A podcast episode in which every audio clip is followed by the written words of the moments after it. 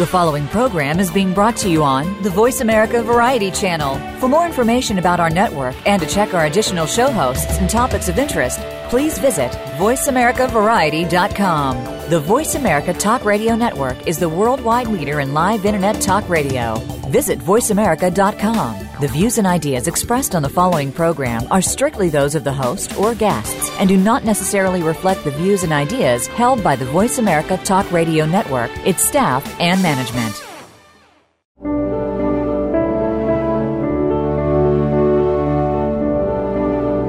Welcome to Family Matters with your host, Dr. Virginia Colin. In this program, we will explore some of the challenges families face and the solutions they create in today's world, where marriage, parenting, and family forms are not what they once were. Now, here is Dr. Virginia Colin. Welcome to Family Matters. I'm your host, Virginia Colin, professional family mediator. My guest today is Amy Baker. Amy is a researcher, an author, a coach, and a world renowned expert on parental alienation. Not a happy topic, but one that a lot of people need to know about.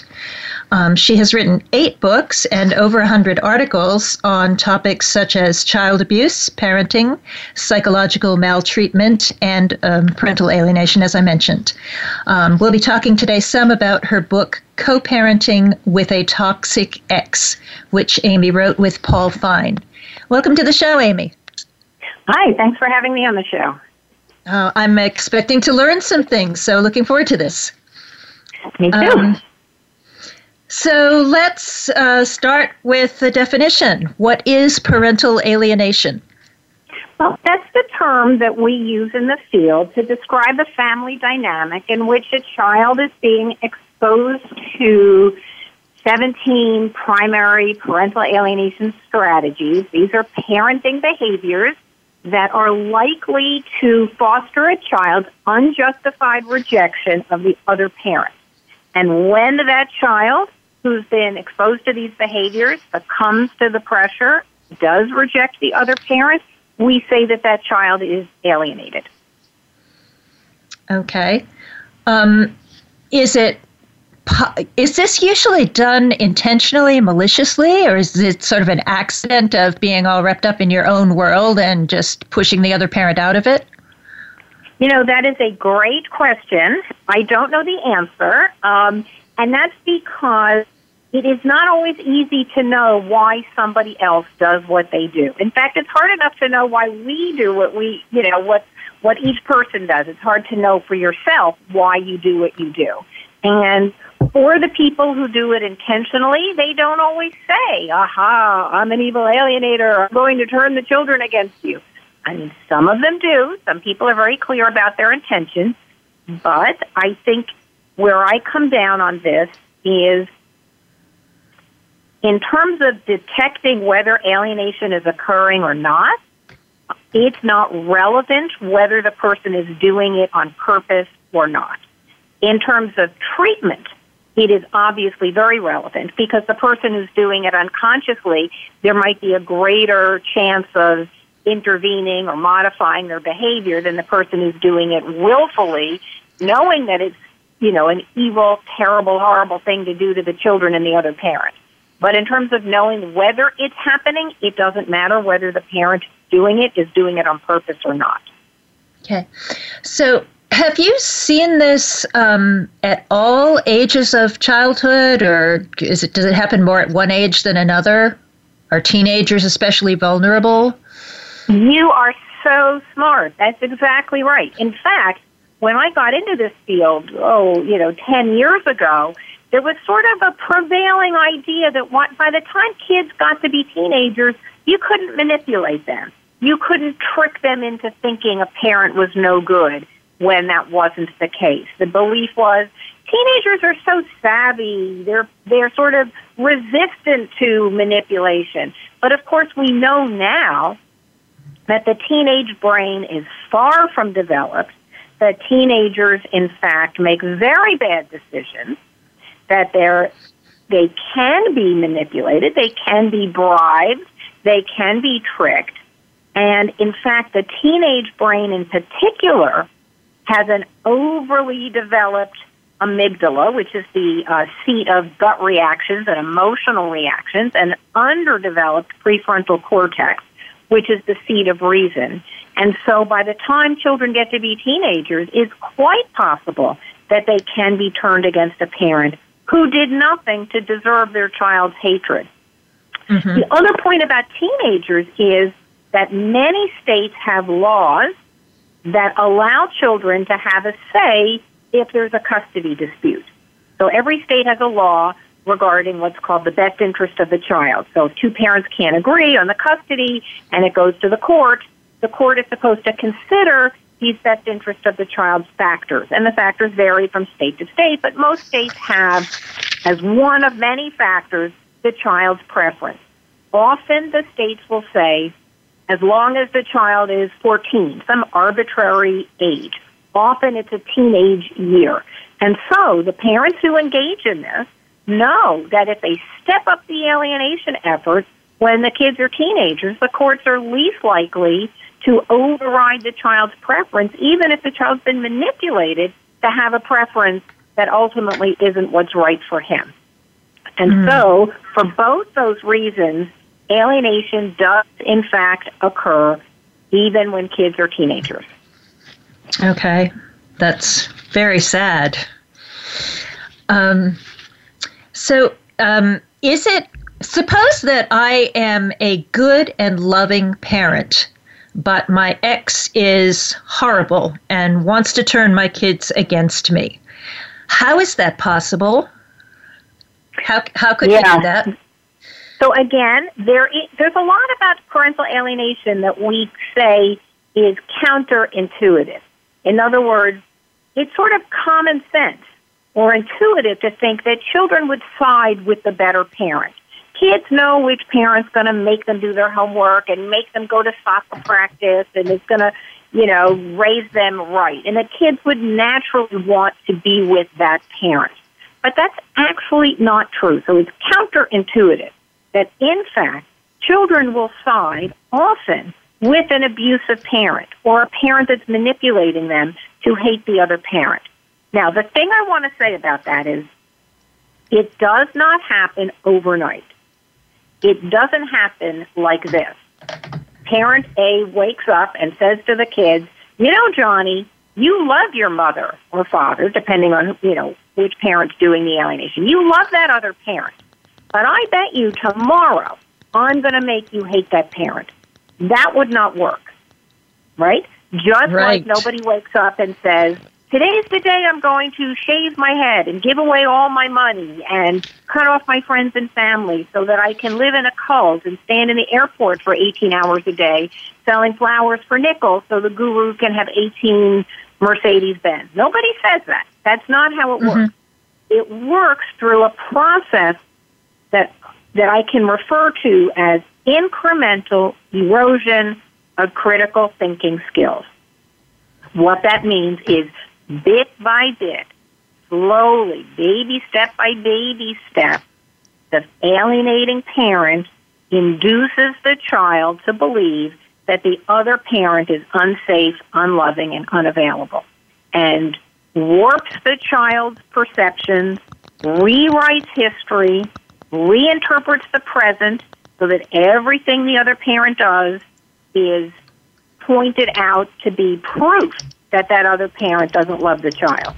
So that over time, slowly, slowly, slowly, the child adopts this distorted thought, distorted beliefs, distorted feelings, and comes to believe that a formerly loving, loved parent is unsafe, unloving, and unavailable. But it does not happen overnight, for sure. I would think that to have this much influence over a child, to make the child you know, forget what really happened and believe your version of history and make the child believe things about the other parent who that are not true. You would have to be with the child a lot. I, I would think that it would be the parent who has primary custody of the child might be able to alienate the child from the parent who has less time, but it would be rare for this to go in the other direction. Is that true? Well, there's no data per se that looks at the percentage of cases in which alienation happens by the custodial parent or the non custodial parent, but I can tell you absolutely for a fact parents of all different degrees of contact with the kid, as long as there's some contact, can be alienators. I know a case, and this is just a random case I'm thinking of. It's not like I'm stretching to think of some, you know, extreme example where a parent abandoned the child for a full year, absolutely no contact and then waltzed back into the child's life and turned that kid against the parent who'd been there loving and taking care of that, that child day in, day out for the last year, and of course for the 15 years before then, and turned the kid against that parent within a matter of weeks. Wow. So that's a, that's a part of it that's counterintuitive. Again, we would think if a child is living with, say, mom, and only spends weekends or every other weekend with, say, dad, that it would be impossible for dad to turn the kids against mom. But that's not the way it works. So and I want to explain, if I can, a little bit about the psychology of it because it's not as extreme as saying, look at that parent, they're a Martian. See the antenna on their head? And the kid having a hallucination. It's more like this. The child gets upset with the targeted parent and says, you know, Dad, I don't want you to call me for a while. I need a break. Now, if dad listens to the child and doesn't call, what would mom say? See? I told you dad didn't love you. If he really loved you, he would be trying to see you. Right? Mm, but if dad right. if dad does contact the child, then the alienating parent can say, See, I told you he didn't love you. If he really loved you, he would have respected you and given you space. So, in many situations, it's not clear what's absolutely the right thing to do. Mm, and so, gotcha. whatever the targeted parent does, I can't believe they made you eat broccoli. I can't believe they let you get away without eating broccoli. I can't believe they made you stay up late and study. I can't believe they didn't force you to stay up late and study. There's no clear, this is good, this is bad. The vast right. majority of parenting is an art, right? Right, yeah, so see.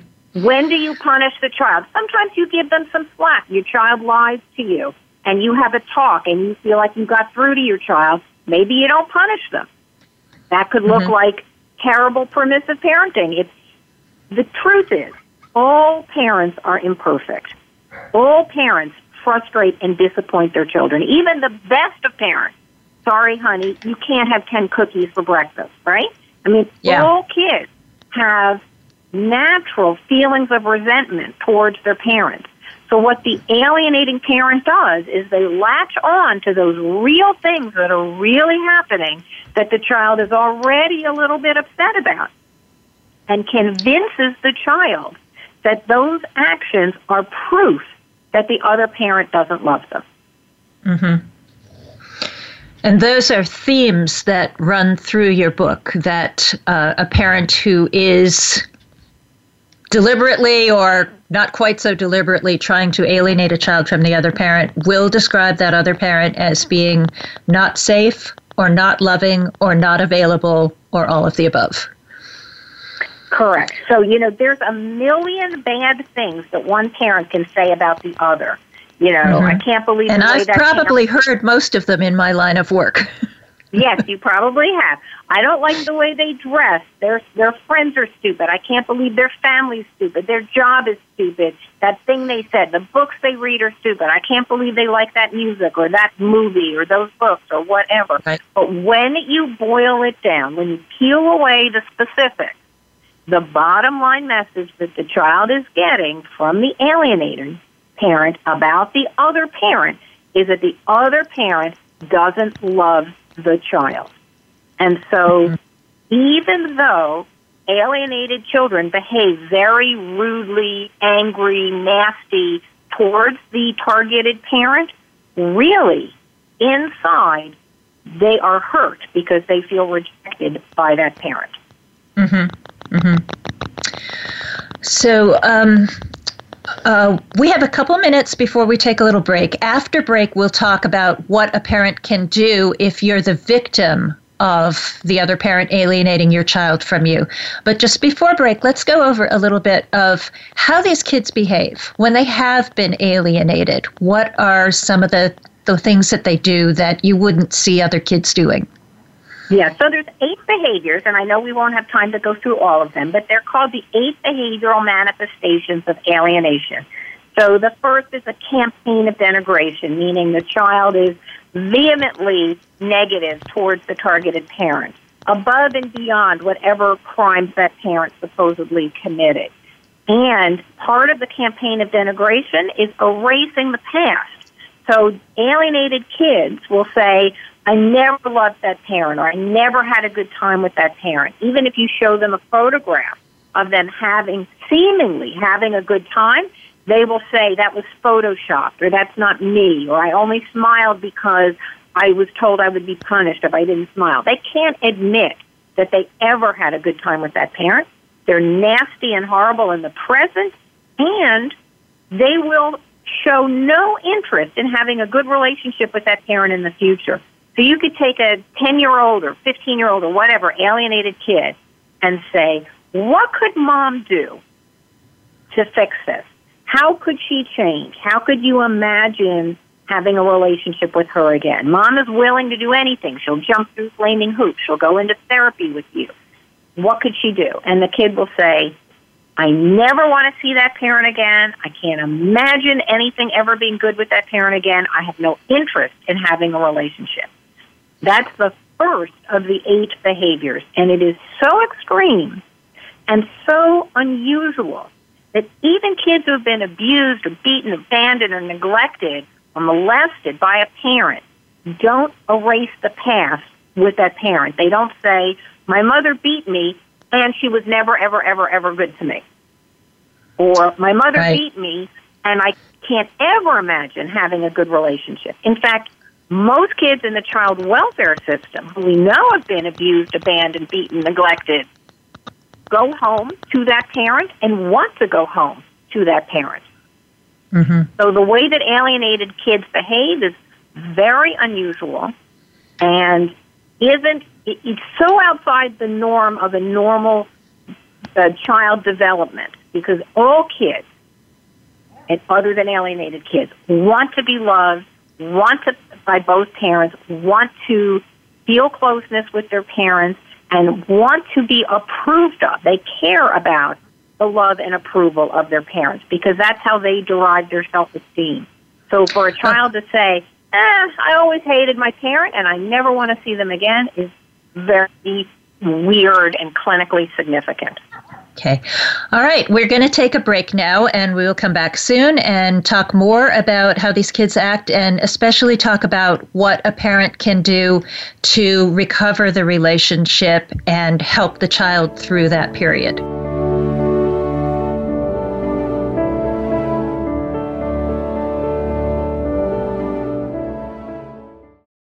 No one can tell you how much money you'll have or when you'll see your children, right? Wrong. It happens every day in divorce court. Don't let it happen to you. When dealing with separation, divorce, co parenting, or care of an elderly relative, there is a better way mediation. Save time, save money, and save your children. To learn more, visit the Academy of Professional Family Mediators at apfmnet.org. That's apfmnet.org. Most adults are able to make good decisions about how their families can move forward. They do not need to rely on courts to make such decisions. Especially in cases of divorce, far too many people suffer unnecessary anguish because they do not know what family mediators can do. We help people discuss problems constructively. In a private, confidential setting, we help them stop fighting and stay out of court. To learn more about mediation and other family matters, visit ColinFamilyMediationGroup.com. Colin has one L and no S. Are you struggling with emotional, financial, and legal stress related to divorce? The Guide to Low Cost Divorce in Virginia by Virginia Colin and Rebecca Martin teaches how to handle these processes in any state. with special attention to Virginia's laws. This book can help you take care of yourself, get free legal advice, develop a good co parenting plan, keep expenses down, and arrange a do it yourself divorce. The Guide to Low Cost Divorce in Virginia is available from Amazon for just $4.99. The Internet's number one talk station. Number one talk station. VoiceAmerica.com.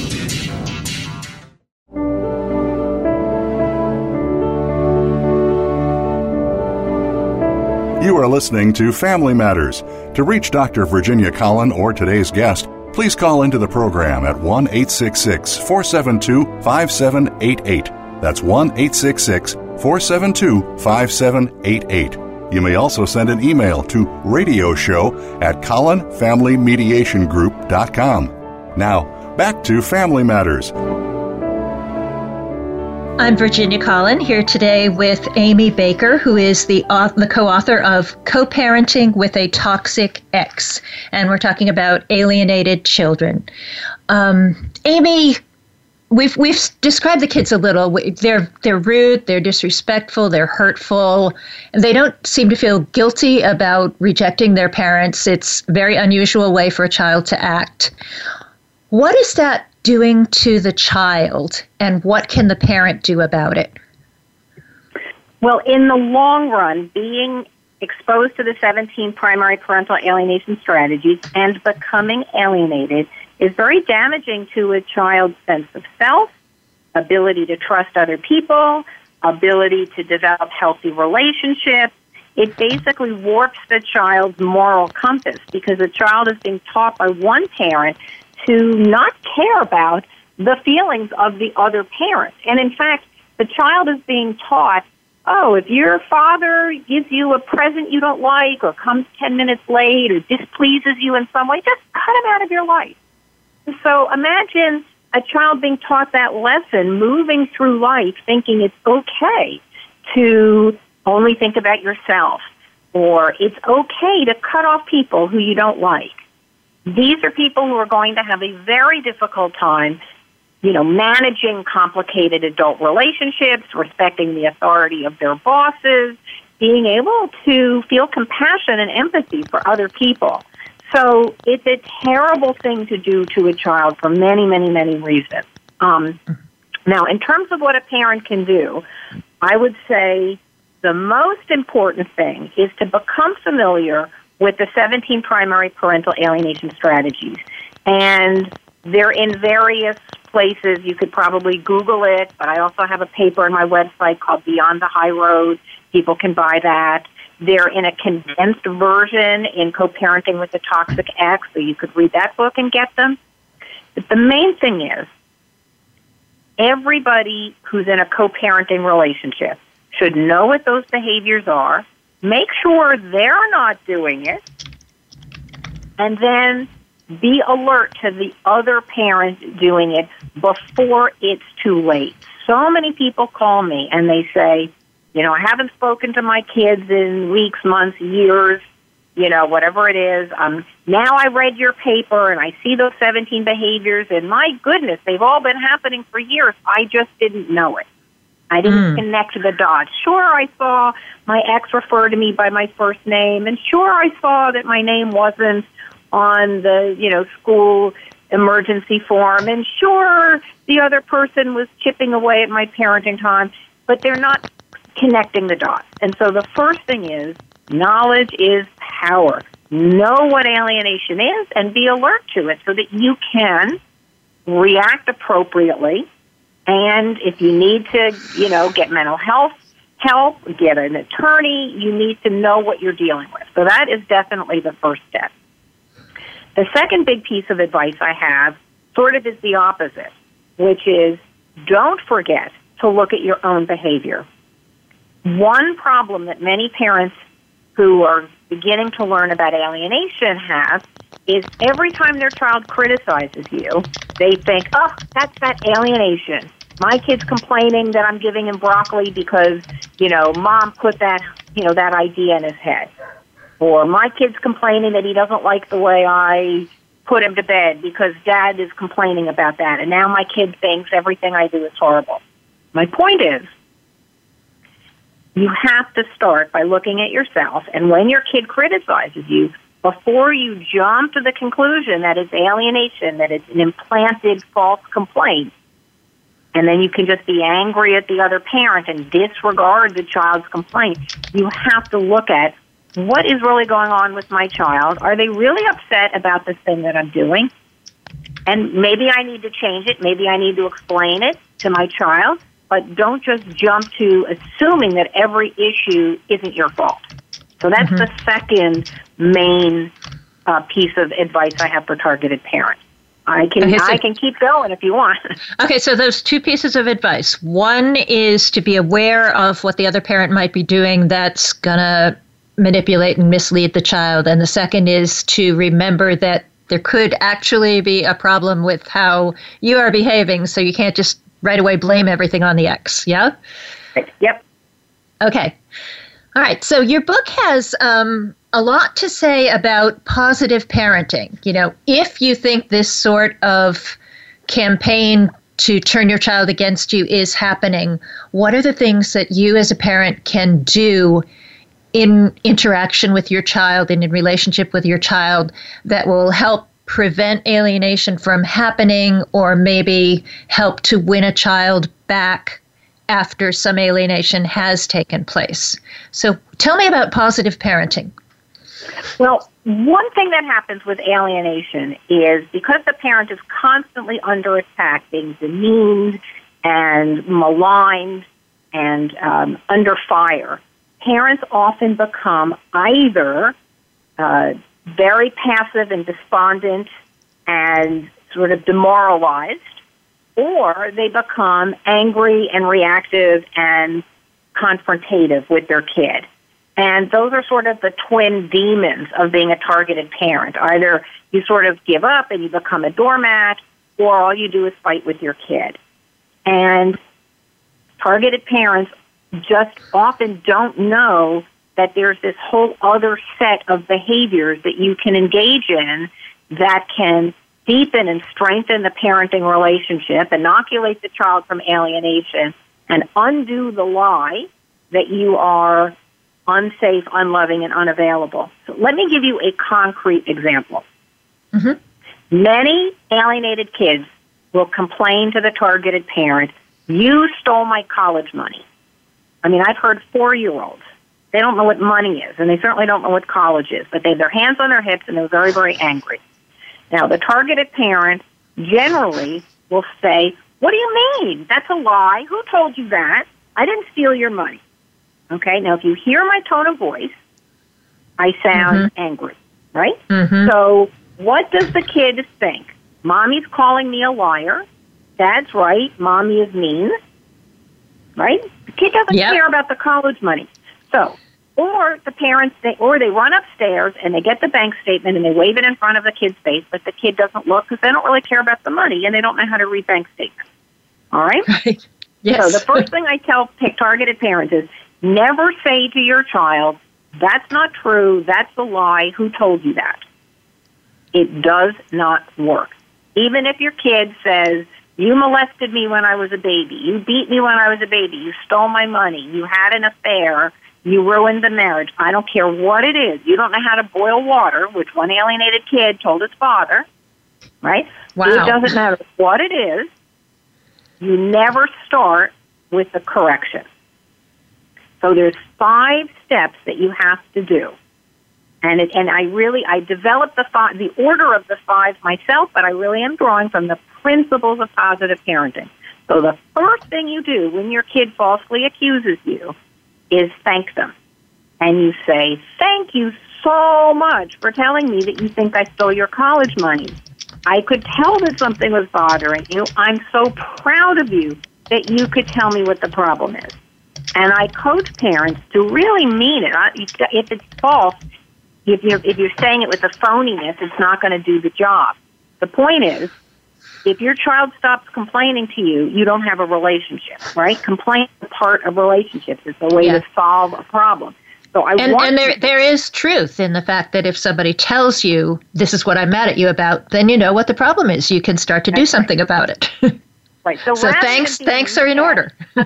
how dare you accuse me of that? You have to start with a thank you. And you could even heap it on and say, you know, it's awfully easy to complain about somebody behind their back.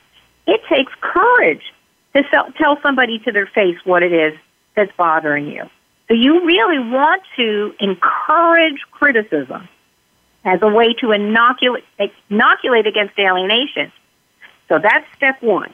Step two is compassion. And that means paying attention to the feelings in the moment. Is your child confused or angry or worried or sad or scared or hurt? What is it they're feeling? You have to pay attention to that. So you might say, Thank you so much for telling me you think I stole your college money. No wonder you are so confused. I, I can see it on your face. You don't know who I am and, and whether I could do this to you. That must be so confusing. Then, step three is empathy, where you would say, you know, I would be awfully confused if I thought my mom stole my college money or I would be so mad. Again, you're picking up on the feeling that the child's expressing, and you're showing that you care about their feelings and you can relate to it. Step four is a minor correction. And you would say, no, I say no more than two sentences. You know, honey, I didn't steal your money, and I can show you the statement if you want.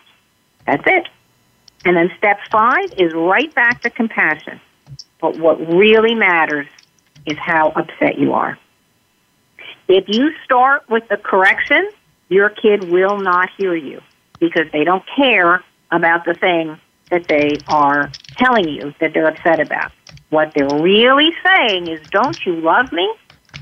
And the only way to show somebody you love them is by being loving. Mm-hmm. It's very hard for targeted parents to do. They want to run away from criticism because they're so victimized by the other parent picking on them all the time. They don't want to pay attention to the feelings because they feel like that if you say to your kid, you must be angry at me, the kid, they're afraid the kid's going to say, you're darn tootin', I'm mad. In fact, I'm furious. But it doesn't work that way.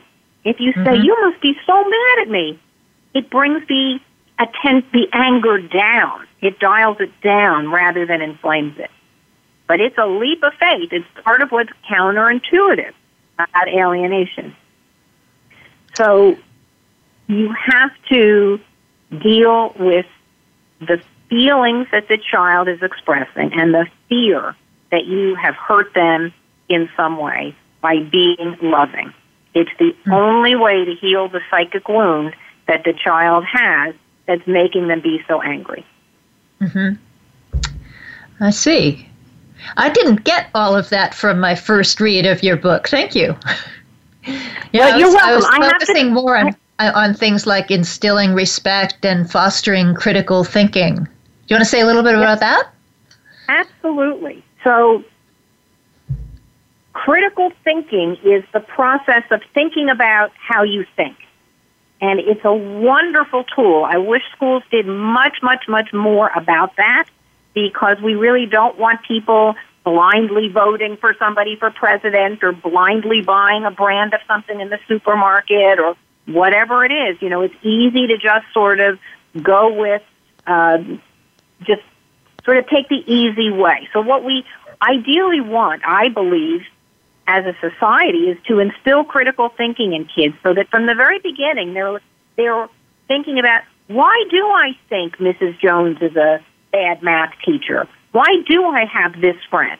Why do I believe what I believe? And if we can instill that in kids, it's not just about parenting, like about the other parent. That you don't go there right away, but you start with helping them just think about their belief system. And if we can do that, then they're less likely to be manipulated by the alienator because the kid will have more awareness of why he's thinking what he's thinking.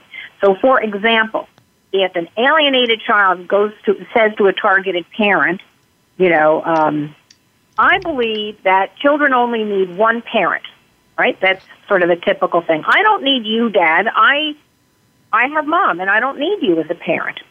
Mm-hmm. The dad could very easily fall into the trap of being despairing or being reactive and angry. How dare you say that? That's disrespectful, blah, blah, blah. But it would be more important, I think, to say, huh, what an interesting idea. Tell me about it. Gotcha. Or if a kid says, and this is standard, classic, the kid says, math is so dumb. Why do I have to study math? Most parents, when a kid says something like that, the parent just goes into teacher mode. Well, son, let's see. There's banking. We have to know math to deal with money, and then there's cooking. When you you know when you're doing cooking, you need to have math, and you're using recipes, and we use math and all the time. Blah blah blah blah blah. I'm so smart and interesting, but it would, and all the kid hears is blah blah blah blah blah. So when a kid asks a question, I encourage parents to say, "Huh, awesome question, dude. Why do you have to study math? What do you think?" And the kid Very will come up with some ideas, right?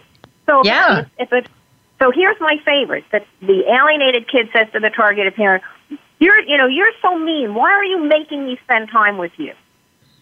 Rather than launching into a thing, well, you need me and I'm a good parent, la da da da da, you say, you know, that's a great question. Why am I doing that? And the kid might say, because you're mean. And you're like, you know, you're right. That's one possible reason I want to spend time with you because I'm mean. Can you think of any other reasons why I would want to spend time with you? Got it. And don't give them the answer. It's in, if they come up with it, just asking the question of them gets a certain part of their brain going that's teaching them don't just take everything that's given to you. Think about it. Think about your thinking. Mm-hmm. Mm-hmm. Very good. All right, we're going to take another break now. When we come back, we'll talk about what parents can do to strengthen their bond, their positive bond with a child, to hopefully inoculate a child from parental alienation. And I'm not sure where else we'll go, but I'm sure it'll be interesting.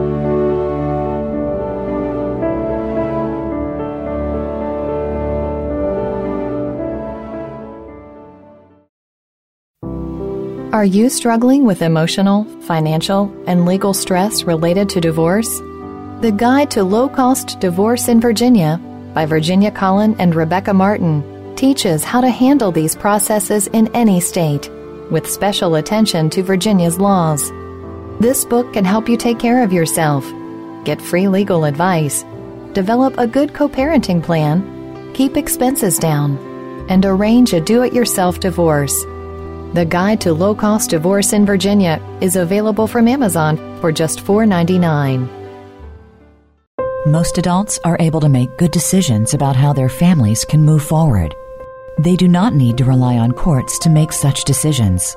Especially in cases of divorce, far too many people suffer unnecessary anguish because they do not know what family mediators can do.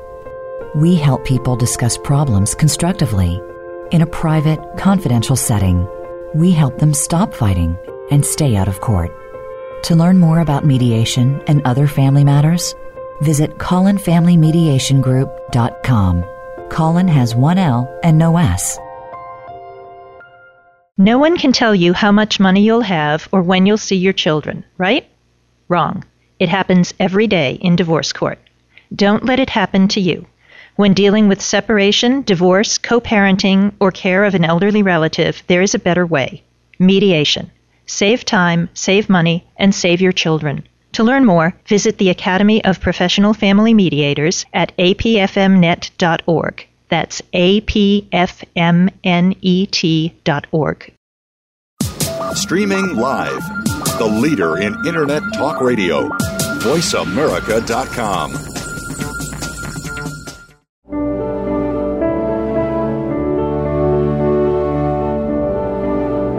You are listening to Family Matters. To reach Dr. Virginia Colin or today's guest, please call into the program at 1 866 472 5788. That's 1 866 472 5788. You may also send an email to radioshow at colinfamilymediationgroup.com. Now, back to Family Matters.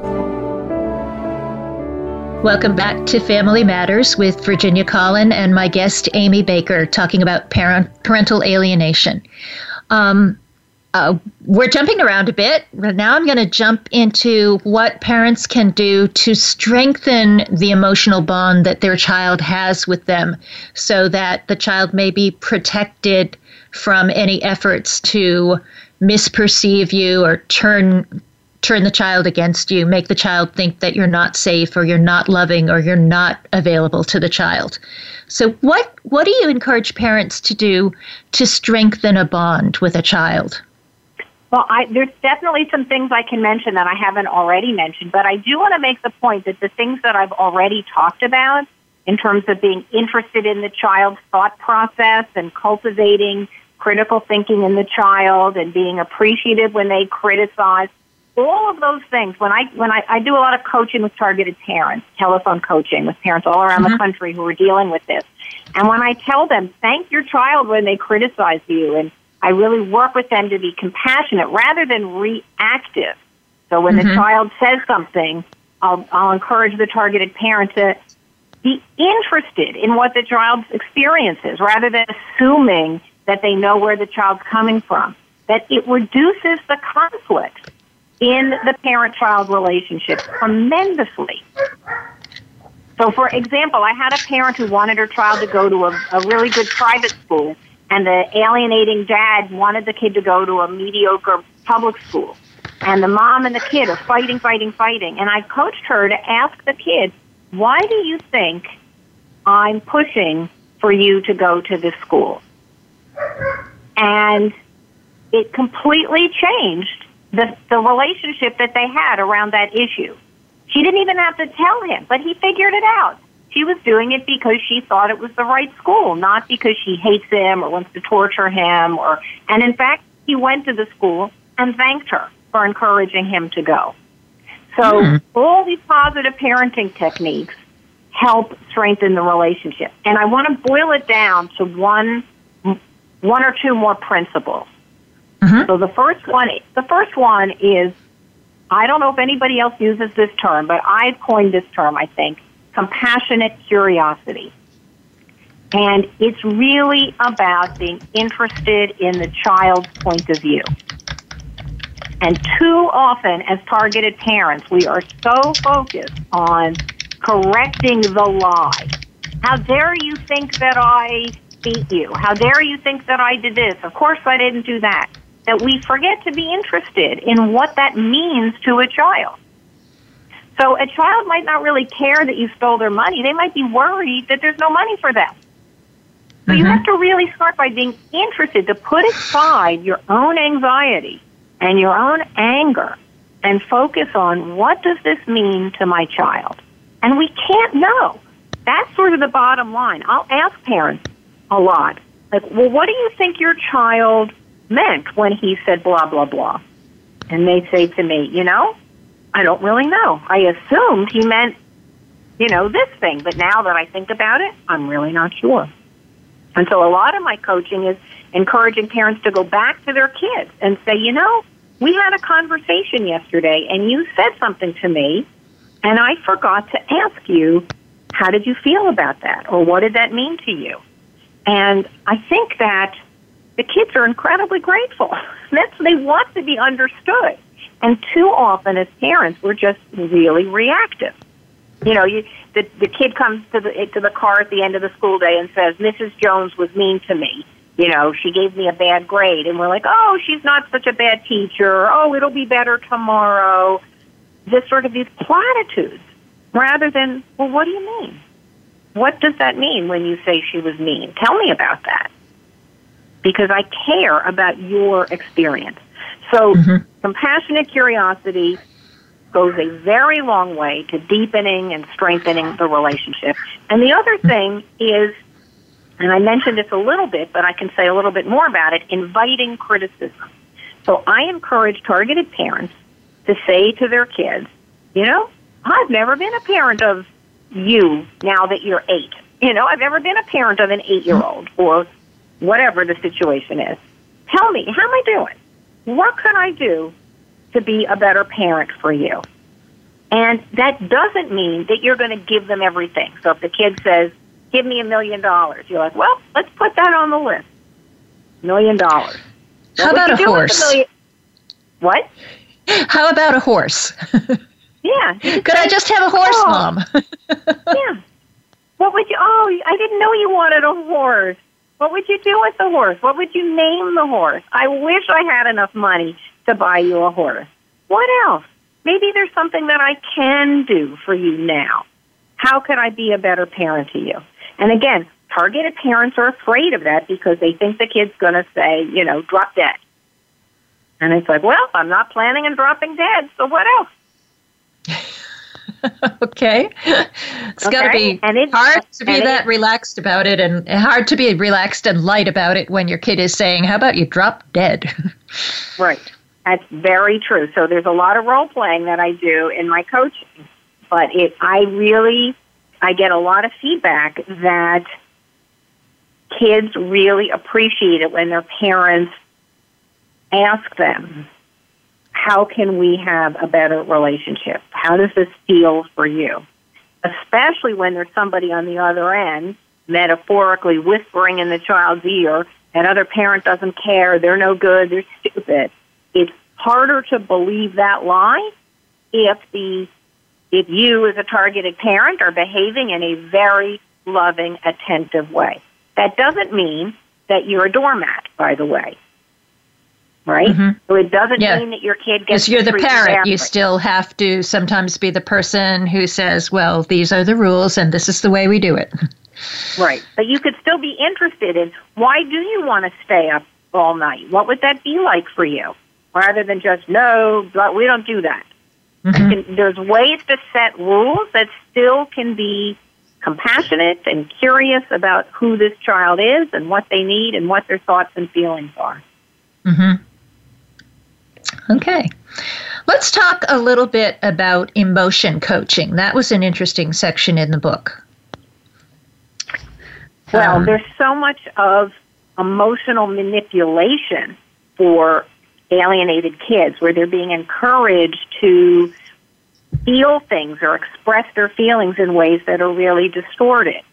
And so I think it's very helpful for targeted parents to teach their, to role model teach through role modeling appropriate expressions of emotion.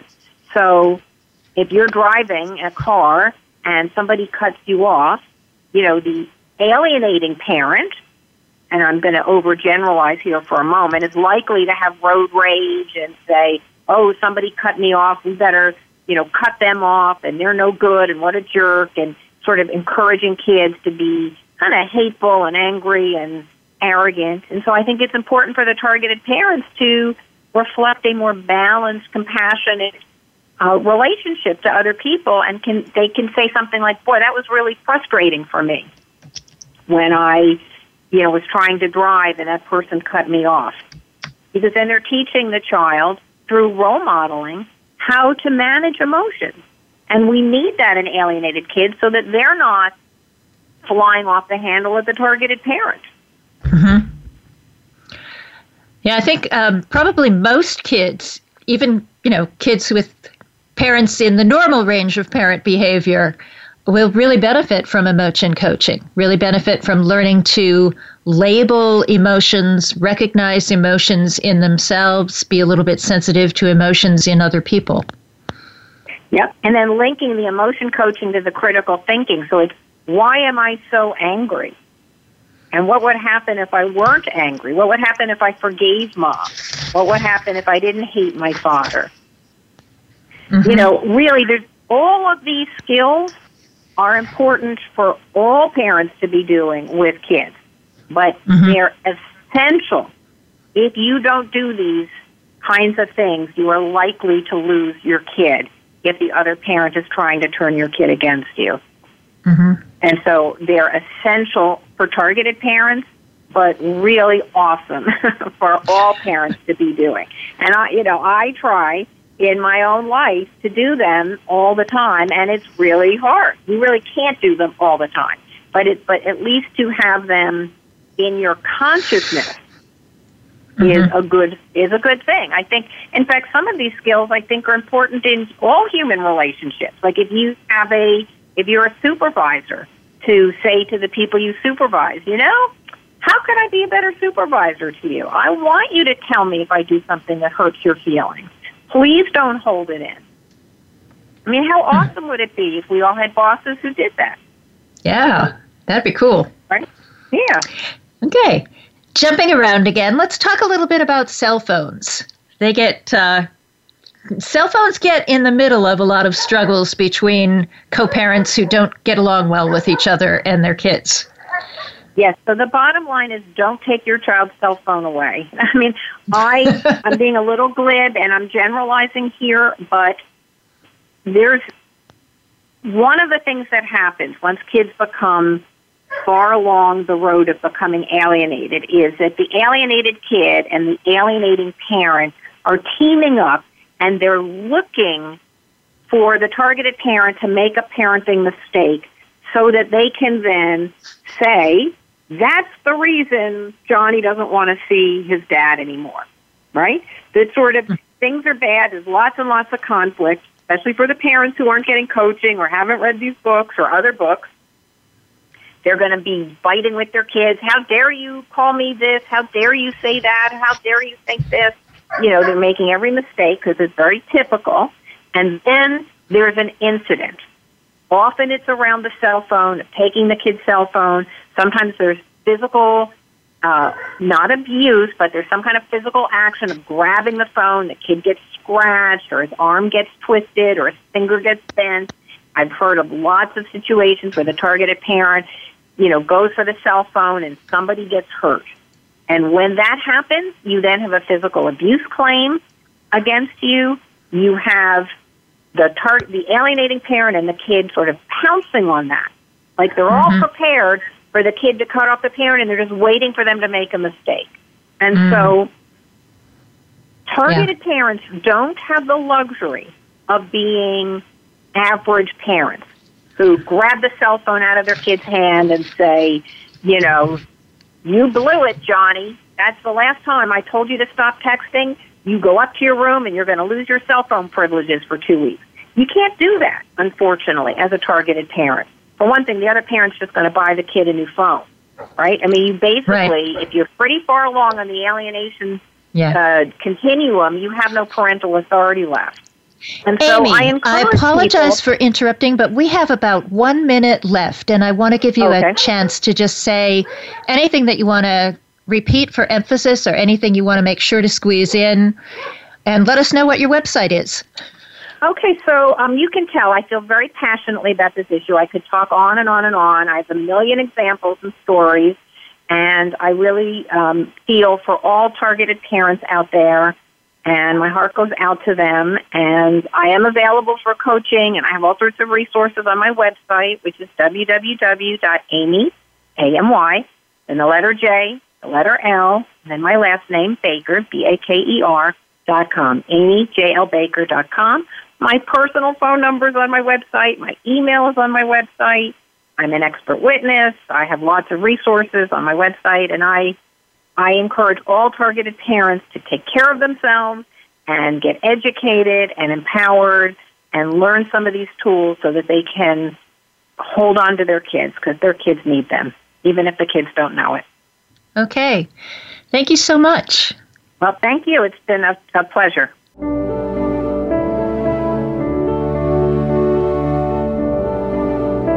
Thank you for joining us this week on Family Matters. Please tune in for another edition featuring host Dr. Virginia Colin next Tuesday at 3 p.m. Pacific Time, 6 p.m. Eastern Time on the Voice America Variety Channel. Be kind, heal, and grow.